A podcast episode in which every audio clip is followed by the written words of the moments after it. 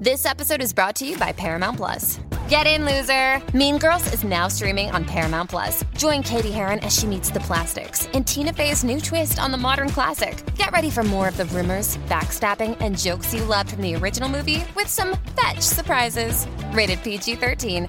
Wear pink and head to ParamountPlus.com to try it free. Purchase new wiper blades from O'Reilly Auto Parts today and we'll install them for free. See better and drive safer with O'Reilly Auto Parts. oh, oh, oh, O'Reilly Auto Parts.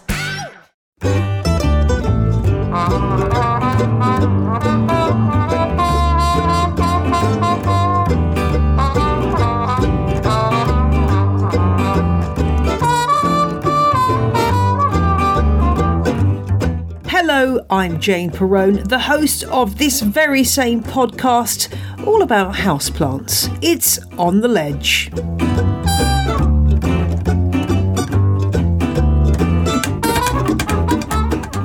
I'm bringing you part one of my adventures in the Netherlands. Now, eh, my son, when I told him I was going to the Netherlands, thought I was going to a place called the Nether in Minecraft, which is one of his current obsessions. I had to explain that no, it's not a virtual world within his Xbox, but it's actually a genuine real place. But specifically, I was visiting a place not that far from Amsterdam called Aalsmeer, where there are many greenhouses packed with wonderful plants that I wanted to see. So, this week we'll be hearing about my adventures at the Flora Holland Trade Show at Aalsmeer, which is a brilliant, enormous, gigantic show filled with all kinds of companies promoting their house plants. I went with the Joy of Plants, which is kind of like the outreach arm of the Flower Council of Holland promoting Dutch growers of plants.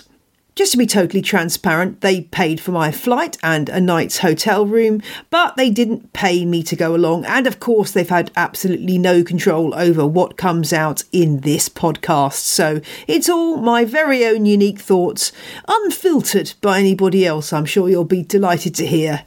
Oh, and you'll also be hearing from my old buddy James Wong, who was also on the trip. So I've got some audio of us chatting about houseplants at the show.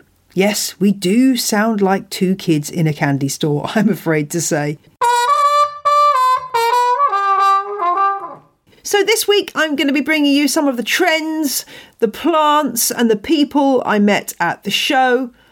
Next week, I'll take a look at the nurseries that I visited and what I discovered there. Also, in this episode, I'm answering a really fascinating listener question that had me completely stumped when I first heard it. So, I shared the question with Facebook group members of Houseplant fans of On the Ledge, and as usual, you came up trumps with lots of answers. So listen out for that a bit later. If you happen to live in Europe, then the chances are that many, many of the houseplants you own will be grown in Dutch nurseries because this really is the centre of the houseplant growing world in Europe. I guess the equivalent in the US would probably be a lot of the nurseries that exist in places like Florida.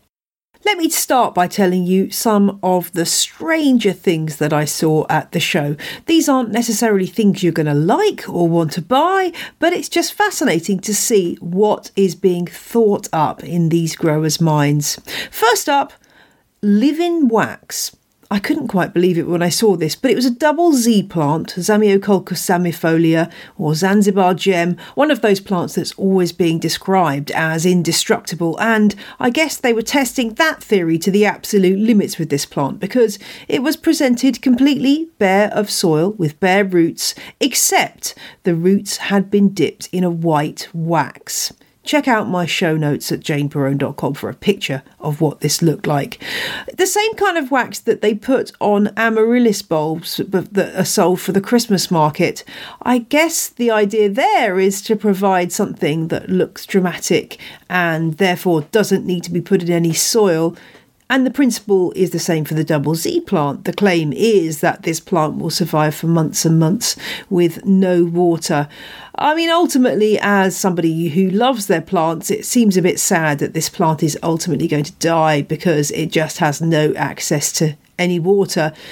But I can see how this kind of novelty might draw people in. It's the argument that we've had before about painted succulents. Really, is this something we want to use as a way of attracting new people into the houseplant trend, or is it ultimately damaging our appreciation of houseplants? I guess that's one to discuss at length. Personally, it's not something I'd buy, but I can't see why it's that much of a problem if it's going to provide a new avenue to get more people interested in plants. Along the same vein, there was also make ups. Now, this was a more subtle version of the painted succulent.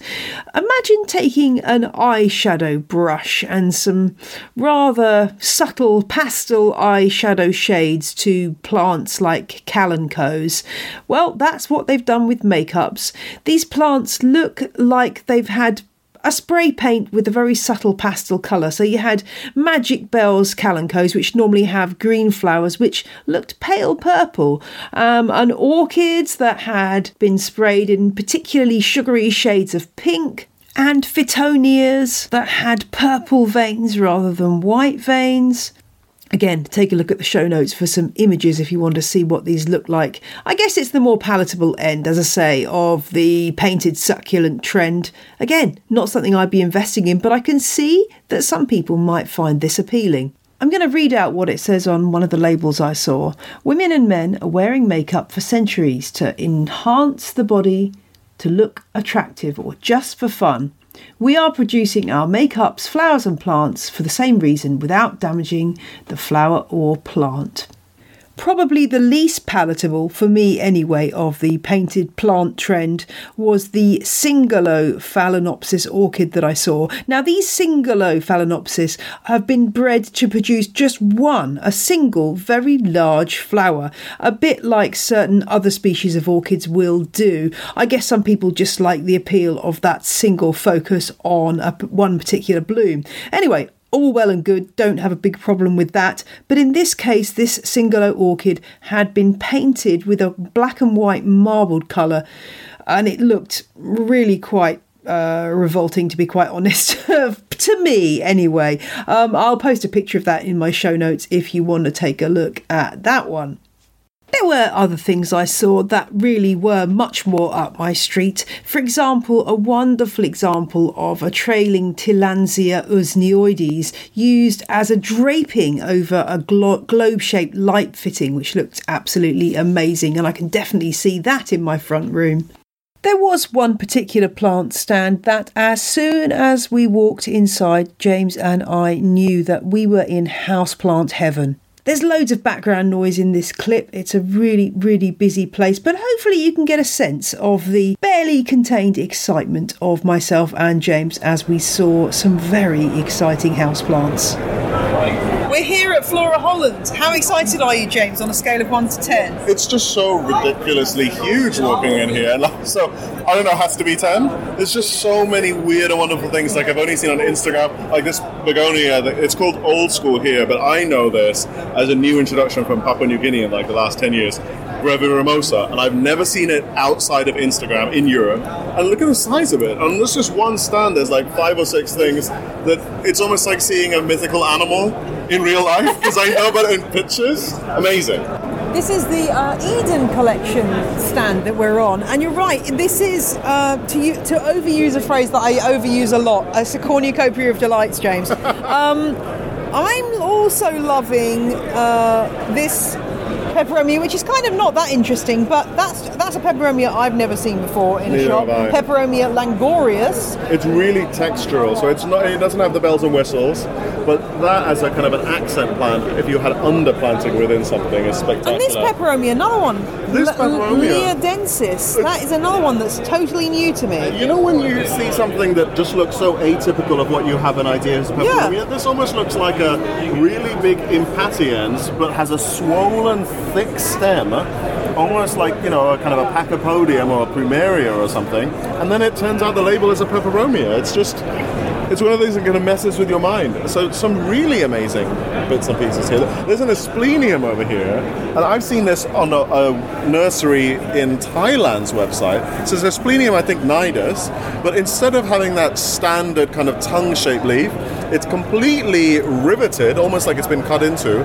And at the end of every single leaf, there's a miniature plant stuck on the end of it, um, like a like a spider plant would have. It's, I mean, as a botanist, I would never even know that was an asplenium.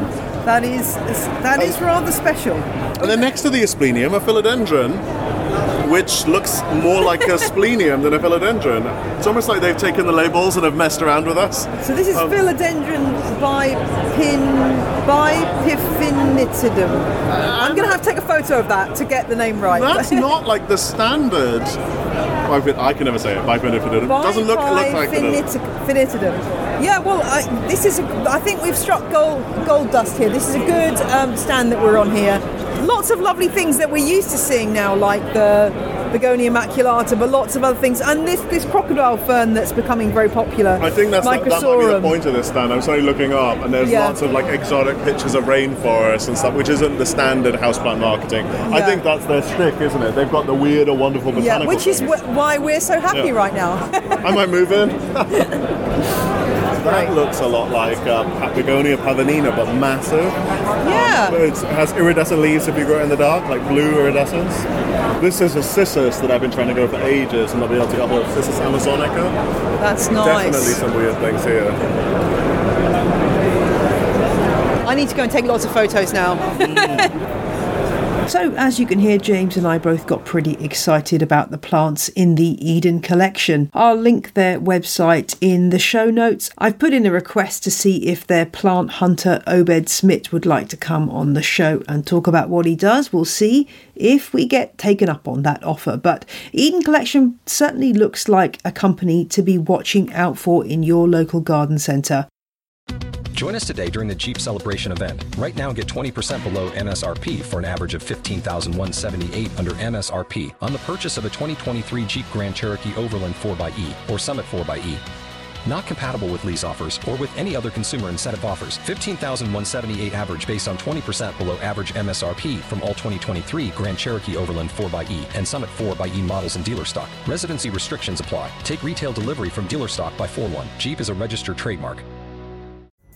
Pulling up to Mickey D's just for drinks? Oh, yeah, that's me. Nothing extra, just perfection and a straw. Coming in hot for the coldest cups on the block. Because there are drinks, then there are drinks from McDonald's. Mix things up with any size lemonade or sweet tea for $1.49. Perfect with our classic fries. Price and participation may vary, cannot be combined with any other offer. Ba da ba ba ba. Going back to the double Z plant in the wax, there were a lot of bare roots on display at this show and not always encased in wax. Another company that we came across was Life on Lava. They're selling houseplants that are attached to a chunk of lava rock with the bare roots kind of tumbling over the sides, uh, all placed in a dish of water below. So the lava rock, being very porous, draws up the water to the plant. This was an interesting one. I can kind of see why these are very attractive to somebody who wants a houseplant that looks a bit different. I was there with James Wong, who absolutely fell in love with these and, in fact, has been experimenting with his own versions at home. And of course, he wanted the absolutely massive plant. Uh, I don't think they've made many of these just because they're so huge. There were also a lot of plants being water cultured, particularly things like clusias and sansevierias and double Z plants. Lots of them being served up in glass jars with water in the bottom so you could see the roots. So that was obviously something that lots of growers had latched onto as a new growing trend. And if you remember back to the Chelsea Flower Show, we already talked about that with Ian Drummond with his IKEA display there, which had a lot of water-cultured Sansevierias on display. I also stumbled across a rather nice Streptocarpus. I know, I know, I'm always going on about Streptocarpus, called Snowlina. Except to me, it looked, the leaves certainly looked like those of a Primulina. I couldn't quite work out what was going on there. It had white, quite delicate flowers with a yellow throat, and I'm on a mission to find out a bit more about who's bred this plant and the story behind it. Uh, but I haven't done that yet, so hopefully I'll find out something more and bring that to you in a future podcast. And a final trend to mention was the fact that the plants of the past are most definitely coming back in their hordes. We already know that Sansevieria is back in, and of course Monstera, but there are a few others that for a while have been living in the doldrums that are definitely back in fashion. One of the main ones was Polyscias, or the Aralia plant, the, the dinner plate Aralia, Polyscias balfouriana, and the Ming-Aralia Polyscias fruticosa. These tree-like plants uh, were very, very popular at the show, and there were some really teeny tiny ones which looked like parsley trees, which were Ming-Aralias, the fruticosa type. Uh, these were looked amazing and really took me back to the 1980s. I got them mixed up with Radermachera. temporarily uh, until uh, somebody reminded me that they're actually Ming Aralias and dinner plate Aralias. But there was another plant that I had never seen before that luckily James knew well from his past. Here we are back at the centre of the show. We're here at the Royal Flora Holland uh, display at the centre of this huge, enormous, enormous trade fair. Uh, and I'm we're just looking at a plant which I'd never even heard of. It doesn't didn't ring a single bell in my head. It's called Pedilanthus Mystery Planet. James, tell me a bit about what you know about this plant. So I haven't seen this for like 30 years. In I don't know about the UK, but the 80s in Singapore, this was like a really standard hedging plant. I haven't seen it in ages, so we used to call it devil's backbone because in the center where the, these um, corrugated uh, diamond-shaped leaves are coming off. That in this particular one have some variation. This is kind of a, a very stout cane. I think it must be Euphorbiaceae because I remember as a kid you break it open and it has this milky sap. I used to hate this stuff. Super easy to propagate, but I haven't seen that like l- literally since like 1989 when I was in primary school. Coming at us from the 80s, well, it's coming back.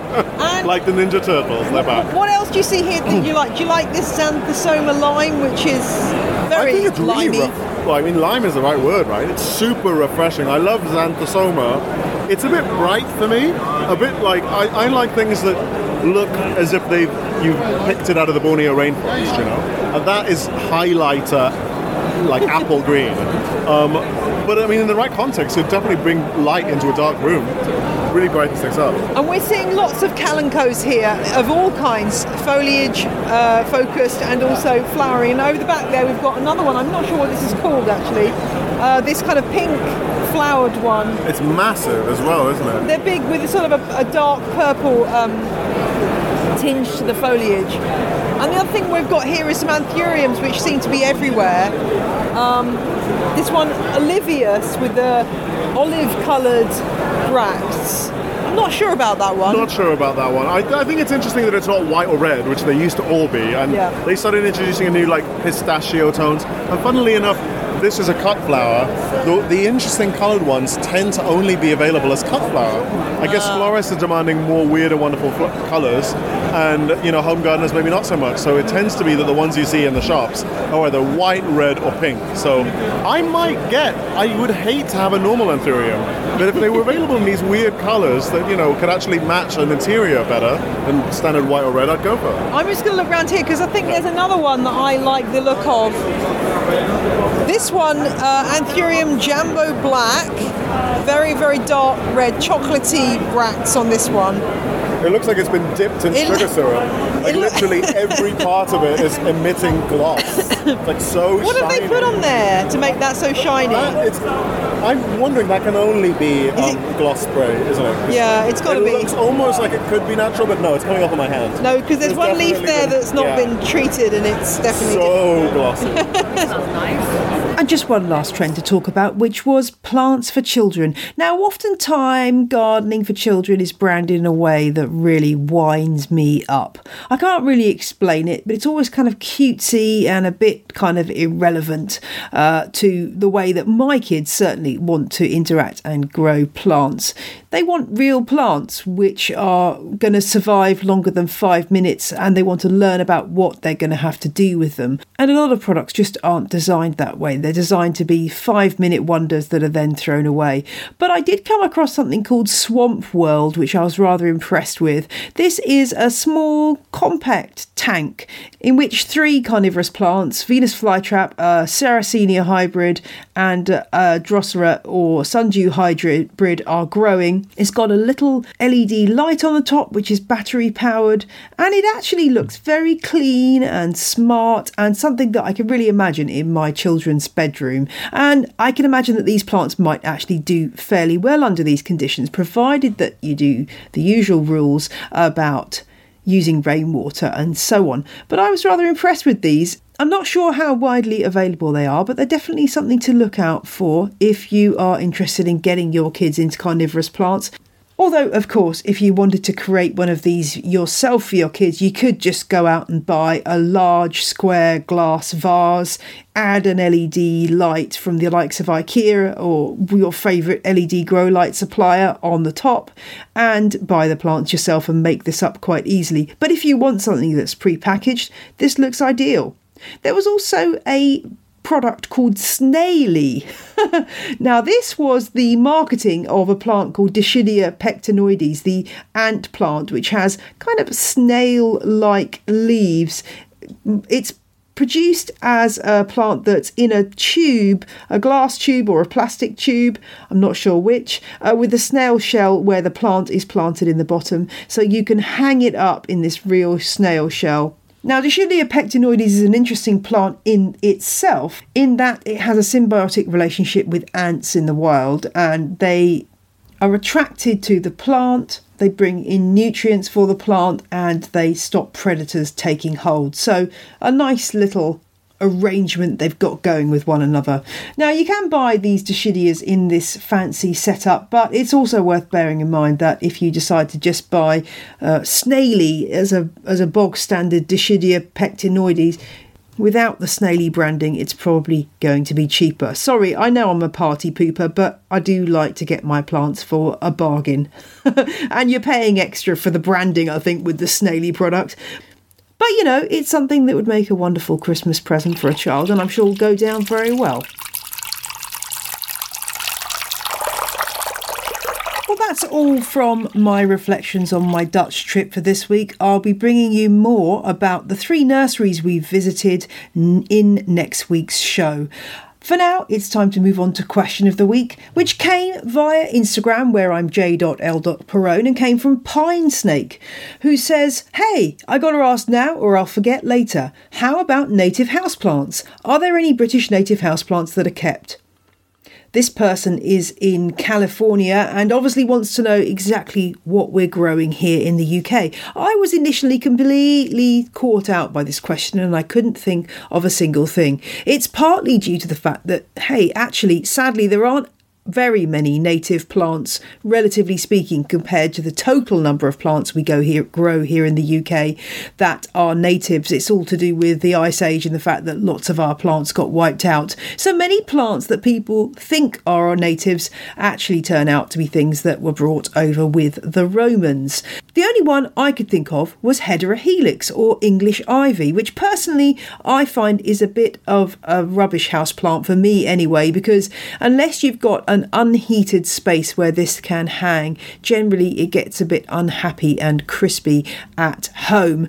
But I thought that I might be selling this question a bit short. So I went over to the Facebook group and asked there, and of course, you guys came up trumps. Samantha pointed out that many people force daffodils indoors, and she thinks that primulas could also be grown indoors as long as they're not too warm. Uh, Mary suggested Hart's tongue fern might be able to live indoors. I've never tried this. I think you'd need a pretty cool room for that to work, but definitely worth a go. Uh, Lindsay said that some geranium and oxalis, uh, the rusty little one with the yellow flowers, uh, I know the one you mean, Lindsay, uh, and ivy leaf toadflax, which is, you know, that's actually one of my favourite plants. Uh, she says that does all right inside.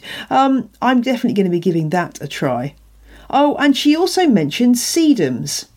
As did Susanna, who says that she's picked sedum album from outside, not a valuable fl- wildflower habitat just from near a train station, and it did really well indoors, although it's usually sold as an outdoor or a roof plant. And she's also grown sedum acre indoors. Alex told me that she enjoys growing English ivy and she knows someone who grows one on the tile walls of her bathroom. Um, and she just let it go wild in there, which sounds amazing. Love to see a picture of that. Amy says that she doesn't have any luck with English ivy either. I'm glad it's not just me. Um, but she did then put it into her bathroom, which has a skylight, and finds that it grows pretty well there. And then Wayne says it's probably cheating, but I've seen holly, oak, willow, and maple grown as bonsais. That's true, but I think a lot of bonsais tend to need to be outside. But if you're growing one of those kind of bonsais inside, do let me know. Uh, interestingly, I'd like to ask that question Would people like an episode on bonsais? If you'd like one, give me a shout and I'll see what I can do. Well, I hope that's kind of answered your question, Pine Snake. There are a few more plants that I thought, but still, we are very much reliant on plants from other countries to supply our wonderful houseplant collections. So, yes, at this time of political upheaval here in the UK, that's definitely something worth remembering. If you're not a member of our Facebook group yet, why on earth not? Join immediately, uh, if you wish to, of course. You can find the details on the show notes. It's Houseplant Fans of On the Ledge. You'll find there's some few questions to answer, and you can't get into the group unless you answer them. So do tap out your answers, and whoosh, you'll be in as quick as you like. Thanks to the excellent work of my two moderators, Amy and Nathaniel. Thanks, guys. And thank you to my new Patreon subscribers this week. That's Andrew, Corey, and Courtney. Welcome, guys. I hope you enjoy listening to the episodes of An Extra Leaf that are available, including An Extra Leaf number 17, which gives my very first impressions of my trip to the Netherlands, including some fascinating stuff about sustainability and how glasshouses in the Netherlands are turning themselves into mini power plants. Find out how to become a Patreon subscriber via my website, janeperrone.com. Just a donation of $5 or more or month will get you access to all that extra good stuff. But if that's too much for your purse, I totally understand. You could just give a dollar a month just to support the show. That means just as much. Or there's lots of other ways to support the show, from leaving a review on your choice of pod app to telling your friends about the show. Oh, and I've written a Christmas gift guide, which is all based around things that are made by individuals or very, very small companies, mostly handmade, handcrafted products, which are all plant related. I'd love you to check it out. It's on my website, janeperrone.com. Just click on the blog category, and I'll also link it in the show notes today. Do go and take a look and support these individuals making lovely planty things. I'll be back next week with more reflections from my Netherlands trip, but for now, keep your pecker up and your glossy leaves dust free. Bye!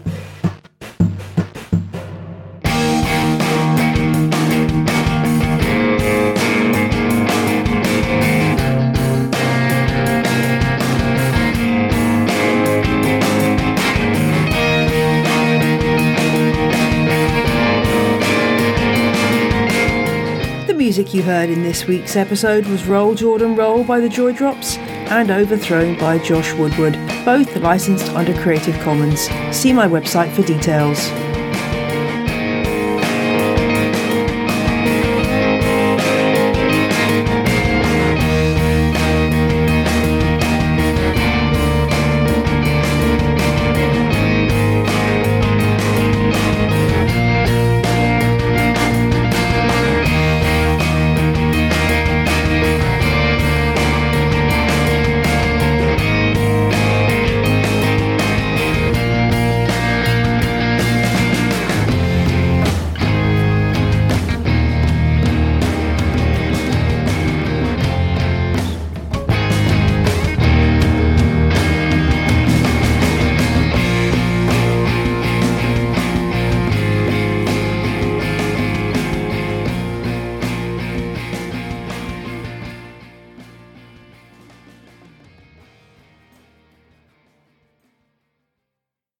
Worked hard for what you have your money, your assets, your 401k, and home. Isn't it all worth protecting? Nearly one in four consumers have been a victim of identity theft.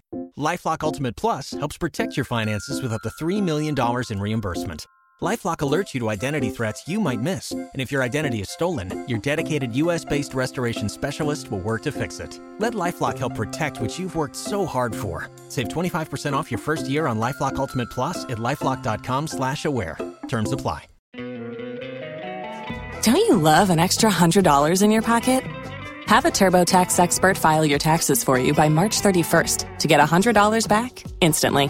Because no matter what moves you made last year, TurboTax makes them count. That means getting $100 back and 100% accurate taxes only from Intuit TurboTax. Must file by 331. Credit only applicable to federal filing fees with TurboTax full service. Offer can be modified or terminated at any time.